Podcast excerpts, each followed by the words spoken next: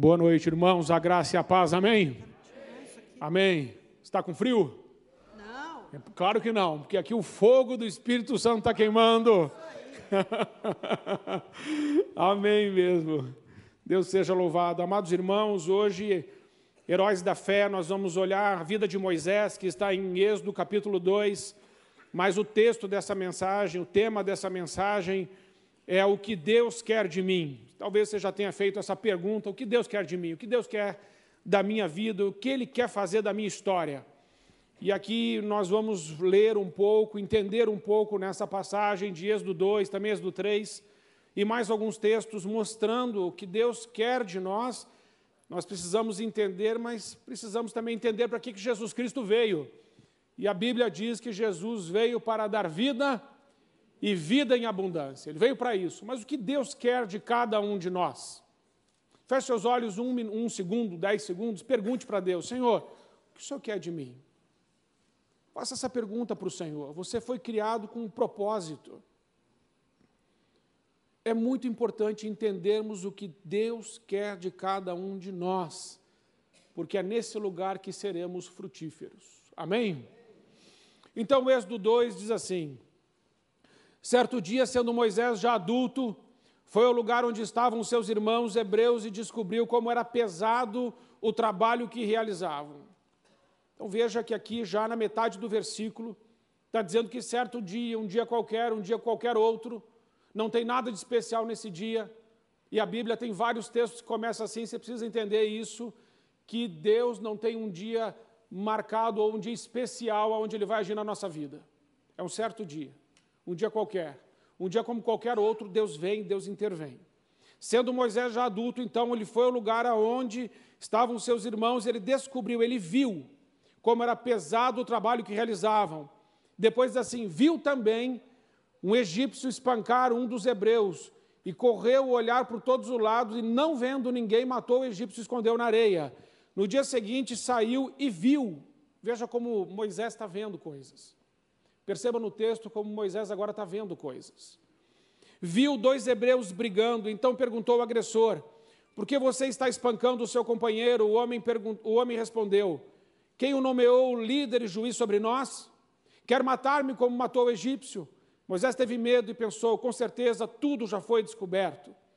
Quando o faraó soube disso, procurou matar Moisés, mas este fugiu e foi morar na terra de Midian. Amém? Primeira coisa que precisamos entender é que chega um momento da nossa história que nós começamos a ver. Chega um momento da nossa história que os nossos olhos são abertos. Existe um momento da nossa vida que nós passamos a enxergar o que não enxergávamos antes. Aqui Moisés está com 40 anos de idade e agora, de repente, a Bíblia diz que ele começa a enxergar, ele começa a ver. Precisamos compreender e entender que Moisés é um tipo para Jesus Cristo. Ele é uma sombra de Cristo no Antigo Testamento. Quando Moisés nasceu, as crianças foram mortas. Quando Jesus nasceu, as crianças também foram mortas. Moisés, ele é um libertador, ele veio fazer uma libertação geográfica, tirar o povo do Egito e levar o povo para Canaã, terra que mana leite e mel. Jesus veio fazer uma libertação espiritual, tirar o povo ou as pessoas do inferno e levá-las para o céu, para o reino de Deus, para o reino da luz, para Jerusalém celestial. Moisés é o homem que traz a lei. Jesus é o homem que traz a graça. Há um paralelo na vida desses homens. Eles são semelhantes em várias coisas. Então, Moisés ele é um libertador e ele tipifica, ele aponta para o próprio Cristo. Há um propósito na vida de Moisés que Moisés ainda não discerniu. Porém, agora parece que os olhos de Moisés começam a ser abertos para entender qual o propósito para o qual Deus o chamou, o que o Senhor quer de mim. Essa é a pergunta dessa noite: o que o Senhor quer de mim? E de repente Moisés tem seus olhos abertos. E ele começa a enxergar algumas coisas, e aí de repente ele toma uma atitude. E nós vamos perceber que a atitude que Moisés toma não é a melhor atitude. Ele decide matar um homem porque ele entendeu que ele é um libertador, que Deus tem um propósito. E ele decide fazer a coisa certa, que é libertar o povo, mas na hora errada. Não era o tempo. Então, a coisa certa na hora errada pode trazer danos para a nossa vida. Fazer a coisa certa na hora errada pode trazer consequências, muitas vezes dolorosas para nós. E aqui nós observamos que Moisés faz a coisa certa na hora errada. Quando Moisés mata esse homem, Satanás consegue roubar de Moisés uma coisa. Ele consegue de Moisés, roubar de Moisés a sua autoridade. Porque antes da morte desse egípcio, Moisés tinha autoridade naquele lugar. Mas um homem, quando transgride a lei de Deus, ele perde a sua autoridade. E eu preciso que você entenda nessa noite que o que Deus quer fazer através da sua vida, Ele fará com você tendo a autoridade que Ele te deu. Mas o pecado faz com que a autoridade seja roubada de você. Se não vejamos Gênesis 1, 26, pode projetar para mim. Vou precisar que, o, que você que está no projetor seja um, um de flash essa noite. Amém? Eu estou com os textos na mente que eu quero que você leia. Gênesis 1, 26, vai, Deus diz assim: façamos o homem, a nossa imagem, segundo a nossa semelhança, e ele vai dominar sobre tudo, sobre os peixes, sobre as aves, sobre tudo ele vai dominar, porque eu estou dando para ele o quê? Autoridade. Você exerce domínio sobre aquilo que você tem? Autoridade. O que rouba a autoridade do homem? O pecado, a transgressão. Muitas coisas não acontecem na nossa vida ou não há êxito na nossa vida porque estamos desautorizados espiritualmente para fazer aquilo que Deus quer que façamos. Senhor, o que o Senhor quer que eu faça? Essa é a pergunta.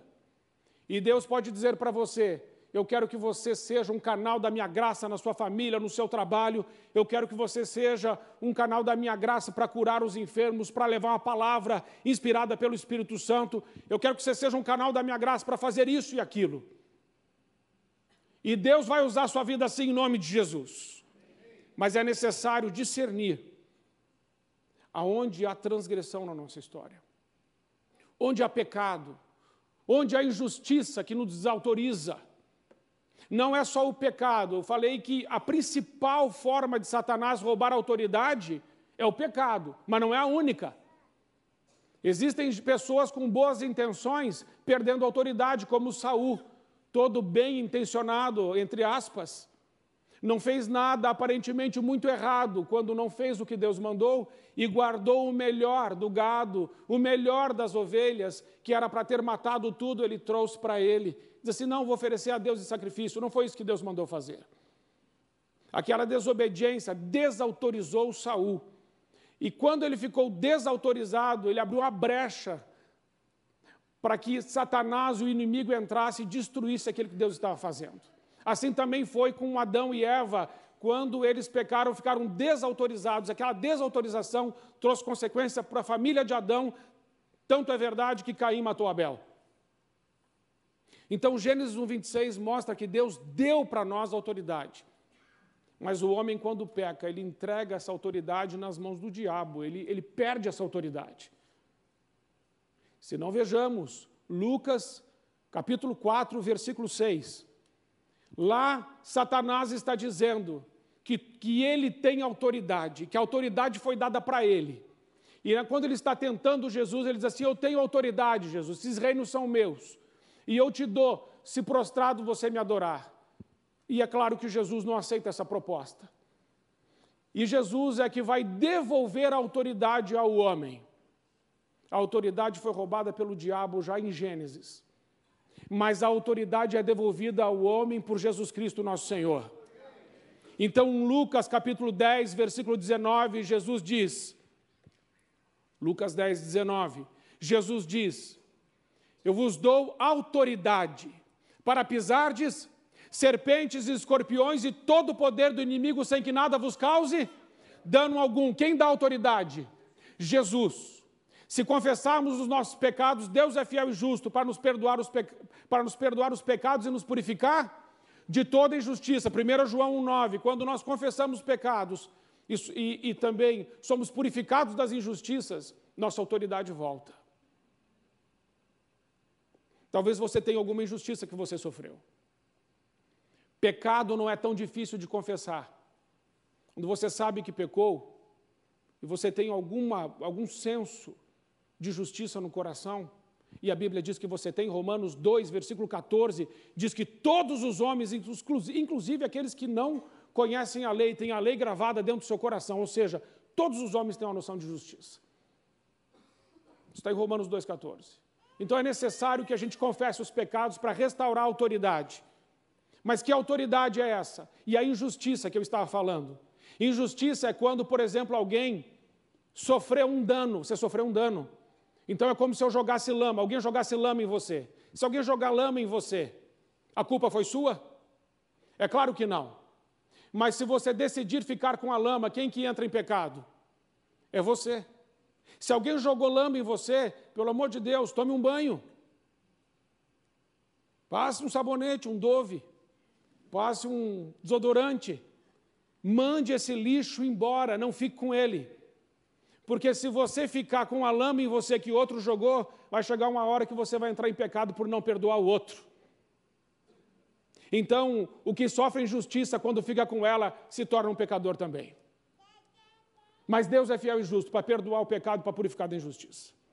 Mas Deus dá autoridade. Aonde está? Efésios capítulo 1, versículo 20 e 21, quero que você leia, eu quero ler também isso junto com você. Efésios 1, você precisa entender a autoridade que você tem. Foi a primeira coisa que Satanás foi roubar de Moisés quando ele matou aquele homem, ou o seu próprio coração levou ele a esse pecado e ele perdeu aquela autoridade. E quando a gente perde autoridade, a gente foge. Quando a gente perde autoridade, a gente se esconde. Lembra que Adão, quando perdeu a sua autoridade, o que ele fez? Ele se escondeu, tanto que Deus perguntou: Onde você está, Adão? Onde está o homem com a autoridade que eu deixei aqui? Escondido. Cadê a sua autoridade? Eu perdi, Senhor. Quem tem não tem mais autoridade, foge. Quem não tem autoridade se esconde. Moisés perdeu a sua autoridade fugiu. Efésios 1, versículo 20. Esse poder ele exerceu em Cristo, ressuscitando dos mortos e fazendo assentar à sua direita nas regiões celestiais. Quem está sentado à direita de Deus Pai nas regiões celestiais? Jesus. Agora, Efésios 2,6 diz que nós estamos assentados com Cristo nas regiões celestiais. Não diz que nós estaremos assentados com Cristo nos lugares celestiais. A Bíblia diz que nós já nós já estamos. Então você já está numa posição de autoridade. O que, você entendesse isso esta noite? Se você está em Cristo, você já está numa posição de autoridade. E nessa posição de autoridade você deve exercê-la posicionar-se e por fim algumas coisas que vêm perturbando a sua história. Você tem autoridade. Foi Jesus quem deu. Mas que autoridade foi essa? Agora sim, o versículo 21 de Efésios 1, que diz assim: 21. Muito acima de todo governo e autoridade, poder e domínio e de todo nome que se possa mencionar, não apenas nessa era, mas também na que há de vir. Jesus está sentado à direita de Deus Pai, muito acima de qualquer poder, de qualquer autoridade, de qualquer nome que se nomeie nessa era e na que há de vir. Jesus está acima de toda e qualquer autoridade. Só que a Bíblia diz que em Efésios 2,6 que nós estamos assentados com Cristo nas regiões celestiais, participando dessa mesma autoridade. O que o diabo quer quando leva você ao pecado ou leva você a sofrer uma injustiça e você permanece nisso? Roubar de você a sua autoridade para declarar um novo tempo na sua própria história. O pecado desautoriza o homem. O pecado inviabiliza que ele prevaleça sobre aquelas circunstâncias malignas. Mas quando você confessa os seus pecados e entende que Jesus te deu autoridade para pisar serpentes, escorpiões e todo o poder do inimigo sem que nada te cause dano algum, você precisa se levantar e começar a profetizar a palavra de Deus dentro da sua casa, no quarto dos seus filhos, sobre o seu trabalho, abrir a sua boca e dizer: Espírito Santo de Deus, me ilumina, me inspira, me guia na verdade, traz revelação, coloca as tuas palavras nos meus lábios porque a palavra tem poder, a palavra inspirada, ela é poderosa para transformar as realidades. Porque tudo que Deus fez, Deus fez por meio da sua palavra. O que tem saído dos seus lábios? Em que situação espiritual você se encontra? Quando nós, homens, sacerdotes do nosso lar, cometemos pecado, ficamos desautorizados no nosso lar, Satanás entra, faz uma bagunça. Ele entra e rouba os nossos filhos, leva-os à prostituição, às drogas. Nós ficamos como cegos, porque o pecado cega. Nós ficamos duros de coração e insensíveis por causa do pecado. E não percebemos que o inimigo já entrou, o cão já entrou dentro de casa, está fazendo bagunça, e nós estamos ali sem perceber o que está acontecendo, convivendo com o lixo. Mas nessa noite, esta palavra é para te dizer que você não precisa conviver com lixo, você não precisa conviver com o diabo, você não precisa conviver com o pecado, porque você tem sobre a sua vida o sangue do nosso Senhor Jesus Cristo. Não precisa conviver com isso. Então, irmão irmã, com todo carinho, não espere que alguém faça por você aquilo que Deus já te deu autoridade para fazer. Faça você, declare você, creia você, posicione-se você, porque você é templo do Espírito Santo, casa de Deus, habitação do Altíssimo. Você foi escolhido e nomeado por Deus para dar muito fruto e o seu fruto vai permanecer. Então não se acovade, não desanime, não se intimide, não recue. Avance no poder do Espírito Santo. Não se torne uma vítima, não se torne um refém. Permita que Deus haja através de você com poder e autoridade. Amém, irmãos? Por que, que Moisés fugiu? Moisés fugiu porque ele ficou desautorizado, porque ele matou um homem. A Bíblia diz, é muito clara, que ele olhou para um lado e depois ele olhou para o outro antes de matar aquele homem. E aí depois, quando o negócio é descoberto, ele foge com medo. Mas também é interessante descobrir, meus irmãos, que isso exatamente foi acontecer quando? Quando os olhos de Moisés foram abertos, quando ele começou a entender o propósito para o qual Deus o chamou, imediatamente esse erro acontece, essa situação vem para abortar os planos de Deus na vida dele. Eu quero dizer uma coisa para você: você é um vocacionado, você é uma vocacionada de Deus. E talvez tenha acontecido alguma coisa na sua história, em algum momento, que veio para abortar um plano de Deus, um sonho de Deus. Mas nessa noite, em nome de Jesus, Deus vai ressuscitar os sonhos dele dentro do seu coração. Você não é vítima, você não, é, não foi feito, não foi criado para ser passivo e omisso espiritualmente, mas sim ativo espiritualmente. Mas Moisés, então, depois que vê tudo isso, ele tem que fugir porque ele toma uma atitude que não deveria ter tomado. Por que ele toma essa atitude? Porque ele está no Egito. O Egito é símbolo de mundo, Faraó é símbolo de Satanás. Quando nós estamos no mundo, muitas vezes não vamos perceber o que Deus está fazendo. Quando o nosso coração não está encharcado pela graça de Deus, pelo sangue de Jesus, pelo poder do Espírito Santo, nós não conseguimos perceber o que Deus está fazendo. E podemos começar a fazer na carne, ajudar a Deus na carne, e Deus não precisa da nossa ajuda para absolutamente nada. Mas Deus se alegra em usar as nossas vidas para a glória dele. Ele se alegra que nós sejamos instrumentos para glorificar o nome de Jesus. Aliás, os dons espirituais não servem para outra coisa, senão para exaltar o nome de Jesus. Existem muitas pessoas que estão percorrendo quilômetros e quilômetros para ir em conferências que têm poder, unção e milagre, mas não andam um metro em direção às suas mágoas, dores, aos seus pecados não confessados. Poder sem caráter não vale de nada. A revelação não vale de nada para quem não tem sabedoria e humildade e dependência do Espírito Santo. Então, irmãos, Deus tem muito mais prazer no nosso caráter do que no nosso, entre aspas, poder. Porque poder ele tem. E Jesus morreu para restaurar o nosso caráter a nossa imagem, segundo a imagem de Deus. Amém, irmãos? Então veja que Moisés discerniu. Moisés discerniu que um tempo novo estava começando. É muito importante você entender que dentro do propósito que Deus tem para as nossas vidas, existem ciclos que se cumprem. Nós precisamos buscar em Deus entender quando um ciclo começa e quando um ciclo se fecha. Quando nós olhamos para a história de Moisés, nós percebemos claramente que quando ele faz 40 anos de idade, um novo ciclo se inicia. Até ali ele estava numa vida de príncipe do Egito.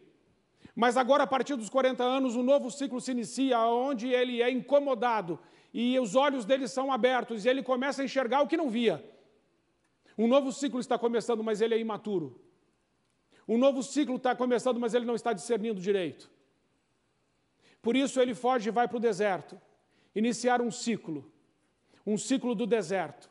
Olhe para a vida de Jesus. Jesus permaneceu 30 anos no anonimato. Mas Jesus tem o um discernimento profético do momento presente. Jesus disse: Eu vou ser batizado. Ninguém diz que ele vai ser batizado. Ele diz: Eu vou ser batizado. Ele diz: João Batista, me batize. Ele diz: Senhor, eu não sou digno nem de desatar as sandálias dos seus pés. Ele diz: Eu sei, mas você vai fazer. Ele diz: Sim, senhor. Porque ele é Jesus. E João Batista sabe que Jesus é Jesus. E Jesus é batizado. E ali ele inicia o seu ministério público, que ele vai encerrar em João capítulo 17, versículo 1, que diz, ele diz para o pai, pai, é chegada a hora, glorifica o teu filho para que o teu filho te glorifique. E no versículo 4 diz assim: Teu filho te glorificou, consumando toda a obra que o Senhor deu para ele fazer. Jesus diz: eu, eu, te glorifiquei, Pai, consumando a obra. Nesse momento, Jesus diz ao Pai em João 17,1: Pai, chegou a hora, ou seja, terminei, Senhor o meu ministério público e agora estou entregando ao Senhor esta parte da minha vida. Porém, agora estou indo para um outro ciclo, o ciclo da cruz. E indo para o ciclo da cruz, depois ele vai para o Getsemane e diz, pai, se, não, se o senhor pode, passa de mim esse cálice. Mas o pai diz que não. E ele diz, Senhor, seja feita a tua vontade, não a minha. E ele vai para a cruz. Mas ninguém mata Jesus. Jesus dá a sua vida, porque ninguém pode tirar a vida dele. E na cruz ele diz: está consumado. E quando ele diz está consumado, ele expira e morre por cada um de nós, porque ele quis fazer isso. E ele encerra aquele ciclo da cruz dizendo: está consumado. E ele inicia um novo ciclo, aonde ele é assunto aos céus, o Espírito Santo vem sobre nós. E Jesus vai encerrar esse ciclo quando o arcanjo tocar a trombeta, os céus se rasgarem, o filho do homem aparecer cercado de miríades e miríades de anjos, e milhares e milhares de anjos, então os mortos em Cristo ressuscitarão primeiro, e depois nós nos encontraremos com ele nos ares, e Jesus encerra o último ciclo. Do jeito dele, no tempo dele, como ele disse que teria que ser. Mas na nossa vida, nós precisamos discernir os nossos ciclos. Moisés encerra aos 40 anos um ciclo de estar no Egito para começar a viver o propósito de Deus. E aí ele vai para o deserto. Sem deserto não se vive propósito de Deus, irmãos. Não ore para Deus tirar o seu deserto. Ore para você ser aperfeiçoado no deserto. Ore para que no deserto você tenha os ouvidos abertos para ouvir a voz de Deus, os olhos abertos para enxergar o mover de Deus. Um coração ensinável para aprender com Deus. Porque deserto é lugar de aprender, deserto é lugar de ouvir, deserto, deserto é lugar de ver, deserto é lugar de orar, deserto é lugar de ficar cheio do Espírito Santo. Não fuja do deserto, mergulhe nesse deserto. Porque deserto não mata crente. Deserto faz crente mais forte. Então, se você veio aqui pedindo para sair do deserto, você entrou numa fria. E Moisés naquele deserto, Êxodo capítulo 3, veja o que acontece no deserto, irmãos.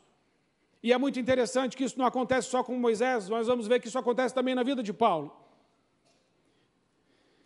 Moisés pastoreava, Êxodo 3, Moisés pastoreava o rebanho do seu sogro Jetro, que era sacerdote de Midian. Um dia levou o rebanho para o outro lado do deserto, chegou a Horebe, o monte de Deus. Ali o anjo do Senhor lhe apareceu numa chama de fogo que saía do meio de uma sarça. Qual foi o único lugar que o, que o Moisés viu um milagre? O primeiro lugar que Moisés vê um milagre agora.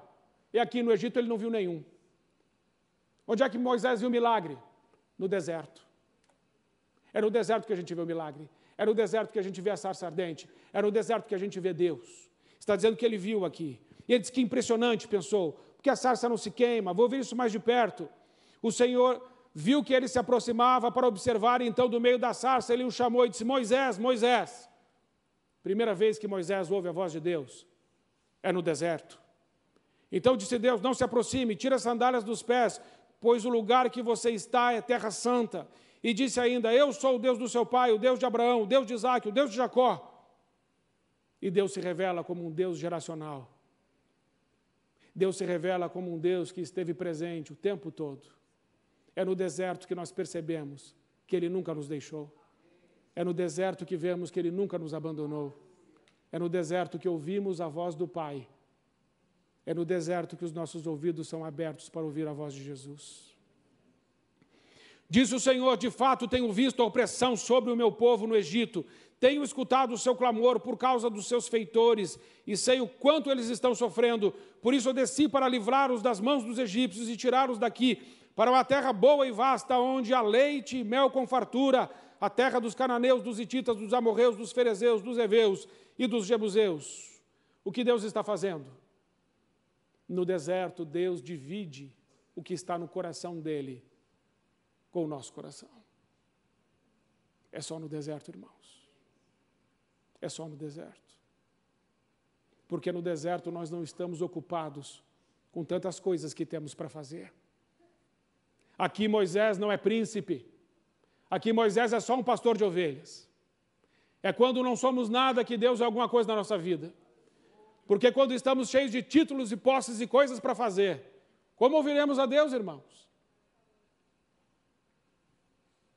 Deus afirmou: Eu estarei com você, e esta é a prova que eu sou quem o envia. Meu Deus, no deserto Moisés não precisou nem pedir sinal, Deus já logo deu.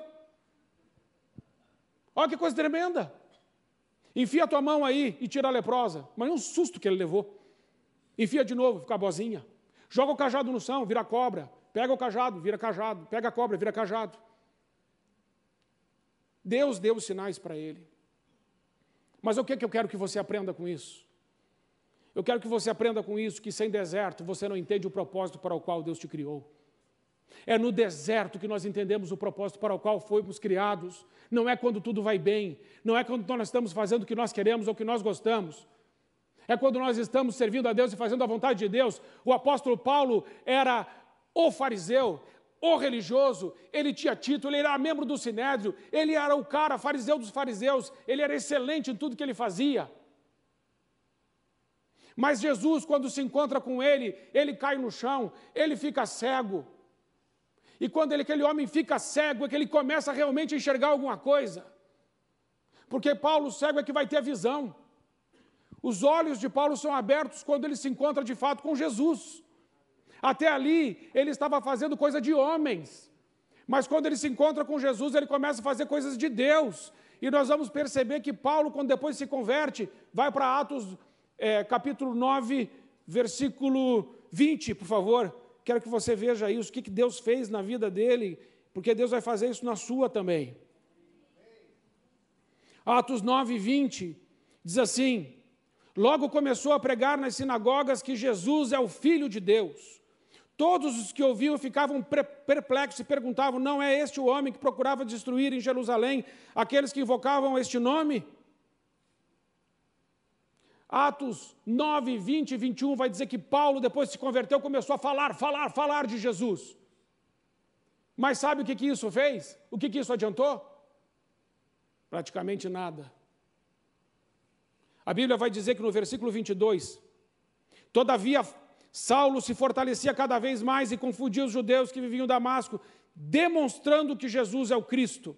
Há uma diferença, irmãos, entre você falar de Jesus Atos 9, 20 e 21. E você demonstrar que Jesus é o Cristo. Demonstrar é provar que Ele é. Falar é só falar. Como é que Paulo saiu de uma fala que Jesus é o Cristo para demonstrar que Jesus é o Cristo? Sabe quantos anos há de diferença entre o versículo 21 e o 22? Três anos. Vá para Gálatas, capítulo 1, versículo 15.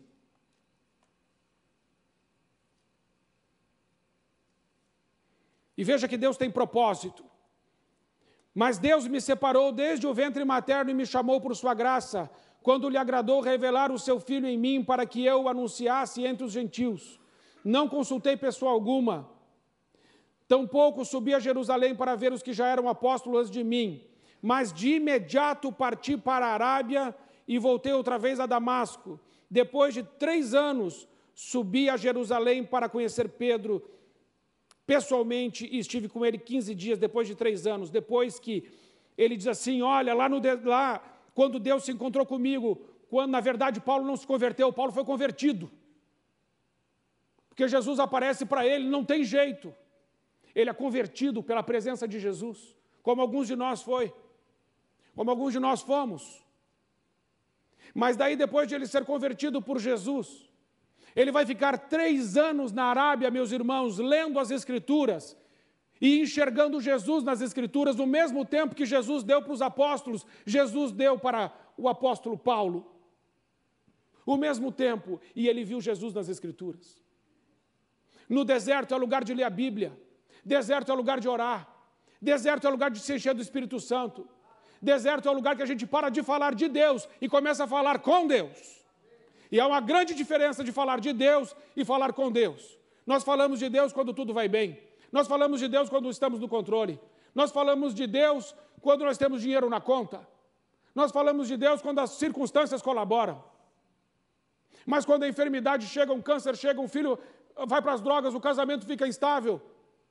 Quando uma circunstância, quando a tempestade chega, nós paramos de falar de Deus e começamos a falar com Deus.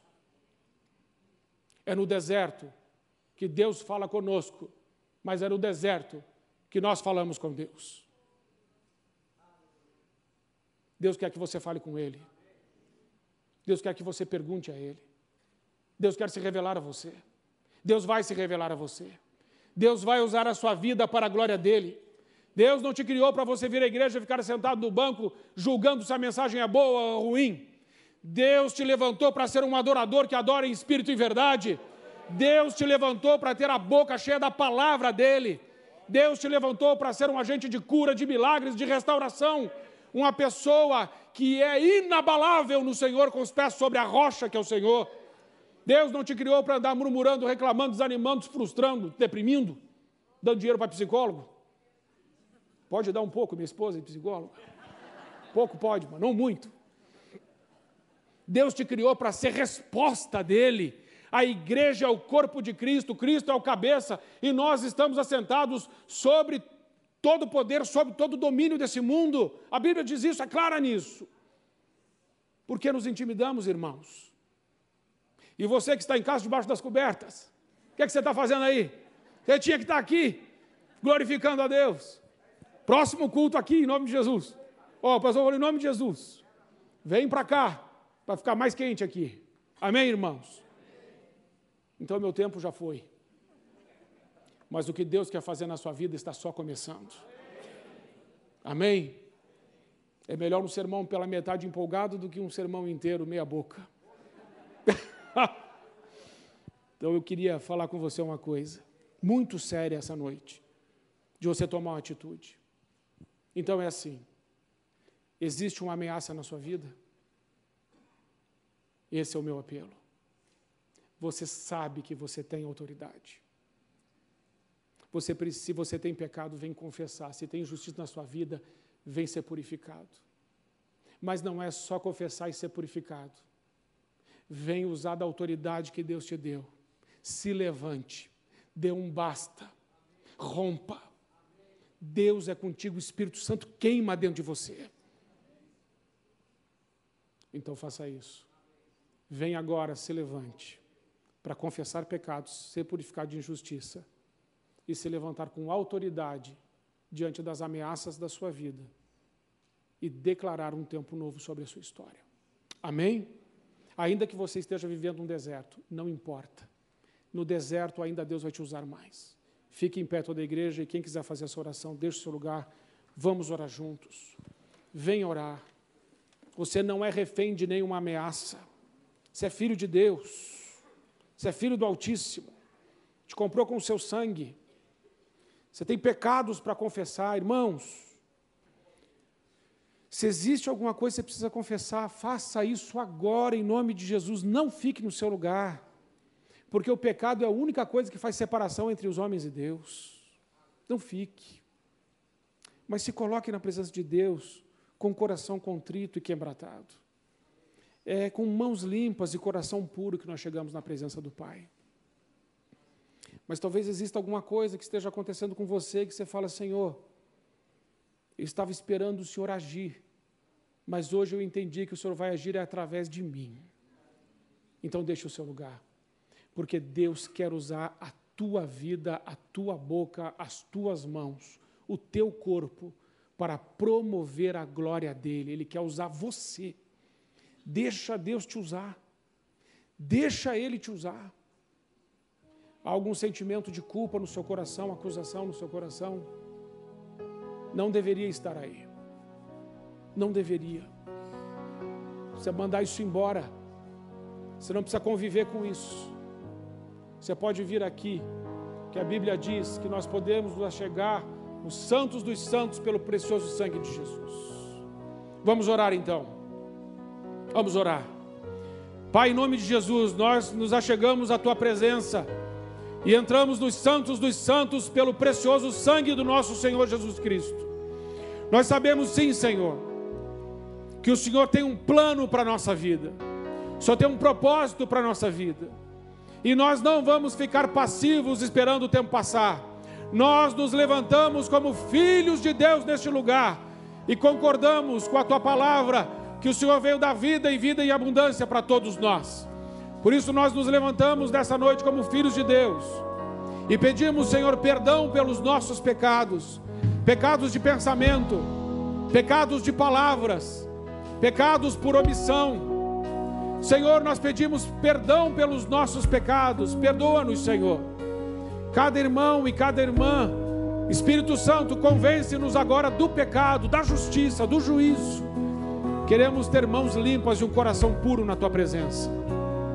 Mas, Pai, em nome de Jesus, nós queremos viver o propósito para o qual o Senhor nos criou. E nós sabemos que nos desertos da vida, nós ouvimos a tua voz. Pai, em nome de Jesus, abre os nossos ouvidos. Queremos ouvir a tua santa voz. Pai, abre os nossos olhos. Nós queremos ver os teus sinais, as tuas maravilhas, Senhor, o teu mover. E assim como no passado o Senhor se encontrou com homens e mulheres, Senhor, que o Senhor se encontre com cada um de nós e transforme também a nossa história. Pai querido, muito obrigado, porque a autoridade que Adão perdeu, o teu filho Jesus Cristo reconquistou naquela cruz para nós. E hoje nós somos um povo que tem poder e autoridade para pisar serpentes e escorpiões e todo o poder do inimigo sem que nada nos cause dano algum. Agradecemos pelo teu espírito, que é o espírito de ousadia, de coragem, de intrepidez, que nos faz avançar no poder do nome de Jesus. E avançaremos, Senhor. Avançaremos, Senhor. Ajuda-nos, Senhor, a irmos muito mais além do que estamos pedindo e pensando, em nome de Jesus. Amém. Bem, você que está aqui, fique em pé, olha, presta atenção. Deixa eu te falar uma coisa. A história de Moisés não acaba ali. Você viu ali que Moisés, quando descobriu o propósito de Deus para a sua vida, ele matou um homem naquele deserto. Ele fez a coisa certa, mas ele fez na hora errada, não era para ser assim. Depois que ele se encontra com Deus, ele ficou 40 anos no, no deserto. Os 40 anos que ele ficou no deserto, preste atenção, ele ficou debaixo do pastoreio do pastor Jetro, que também se tornou o seu sogro. 40 anos, Jetro ficou conversando com ele. 40 anos, Jetro ficou esfregando as cracas de Moisés. 40 anos, Jetro ficou aconselhando Moisés. No deserto nós precisaremos de amigos. Não fique sozinho. Não se isole. Deserto não é lugar de solidão. Deserto é lugar de a gente ficar perto de quem a gente ama, de gente de Deus está no deserto, está na igreja, está ouvindo a palavra de Deus. O diabo isola para matar. Moisés nunca ficou sozinho no deserto. E tem mais, irmãos. Quando Deus comissionou Moisés e disse para Moisés: Você vai voltar para o Egito. Deus está dizendo assim: Sabe aquele lugar que você foi um derrotado? Você vai voltar para lá. Só que agora você vai voltar para lá comigo. É diferente, irmãos. É diferente. Você pode ter sido derrotado e derrotada em várias áreas da sua vida, mas Deus vai voltar com você lá, e você vai ter vitória naquele lugar. Acredite nisso. Acredite nisso. E quando Moisés voltou para lá, agora Moisés não matou um homem. Moisés atravessa o Mar Vermelho e enterra o exército inteiro de Faraó naquele lugar. Sem Deus você pode matar um, e fugir. Mas com Deus, você mata um exército e entra na terra prometida ainda de lambuja. Tá bom para você? Tá bom para mim. Se anime com a palavra de Deus. Se anime com o Espírito Santo. Se alegre com a presença de Deus. Ele é contigo, irmão. Ele é contigo, irmã. Você acha que está sozinha? Acha que está sozinho? Você não está. Deus está contigo. E nessa noite ainda creio que Ele te visitará. Você terá o sono dos justos. Sabe como é que você vai acordar amanhã? Renovado pela presença do Senhor. Com os olhos olhando para Deus, o autor e consumador da nossa fé. Abundância nas áreas que você tem perdido, porque Deus é fiel. Não desanime. Você viu o que aconteceu com Moisés? Ele, quando errou, quando ele foi desautorizado, ele teve medo. A Bíblia diz: no perfeito amor, não há medo, porque o perfeito amor lança fora todo medo. Não há lugar para medo na sua vida, não há lugar para insegurança na sua vida. Saiba de uma coisa antes de ser embora: você é filho e filha de Deus. E sabe o que isso significa? Que você já é o máximo que você pode ser. E sabe por que isso é libertador? Isso é libertador porque nada do que você faça vai te tornar maior do que você já é. Dá para você olhar no espelho e falar assim: Ô oh, glória a Deus, tá bom. Já. E quem fez isso por você? Foi Ele. Você não pode fazer melhor que Ele. Você é filho e filha. Durma nessa noite nos braços do Pai. E saiba que Ele está com você. Ele nunca te deixa. Ele jamais te abandona. Ele te ama. Enterrou sonho? Ressuscite em nome de Jesus. Desistiu? Se recupere e se levante. Te desanimaram? Desvie-se dessas pessoas. Convide elas para vir no culto. Quem sabe elas melhoram. Amém, irmãos? Saia daqui com fogo nos olhos, sangue nos olhos, sangue de Jesus. Amém? Coloque sua mão assim. Vamos orar. Você que está em casa também. Pai, em nome de Jesus, nós pedimos ao Senhor nessa noite, enche-nos, Senhor, com Teu Espírito Santo. Porque quando estamos cheios do Teu Espírito Santo, não existe problema grande, não existe doença, não existe impossível. Existe um Deus que tudo pode, que vai à frente do seu povo, o nosso Deus. Reconhecemos que o Senhor é o nosso pastor, não estamos sozinhos. A sua mão está sobre a nossa cabeça. Os seus olhos estão sobre nós. Nós habitamos no esconderijo do Altíssimo, na sombra do Onipotente. Nenhuma praga nos alcança. Nenhuma enfermidade entra na nossa casa. Porque nós sabemos em quem temos crido.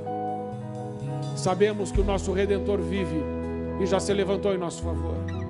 Senhor, muito obrigado por tudo que o Senhor é. Obrigado porque o teu plano na nossa vida não pode ser frustrado e não será. Obrigado porque o teu propósito é melhor que a nossa vontade. Obrigado, Senhor, porque a tua liderança é melhor do que qualquer coisa que o mundo possa oferecer.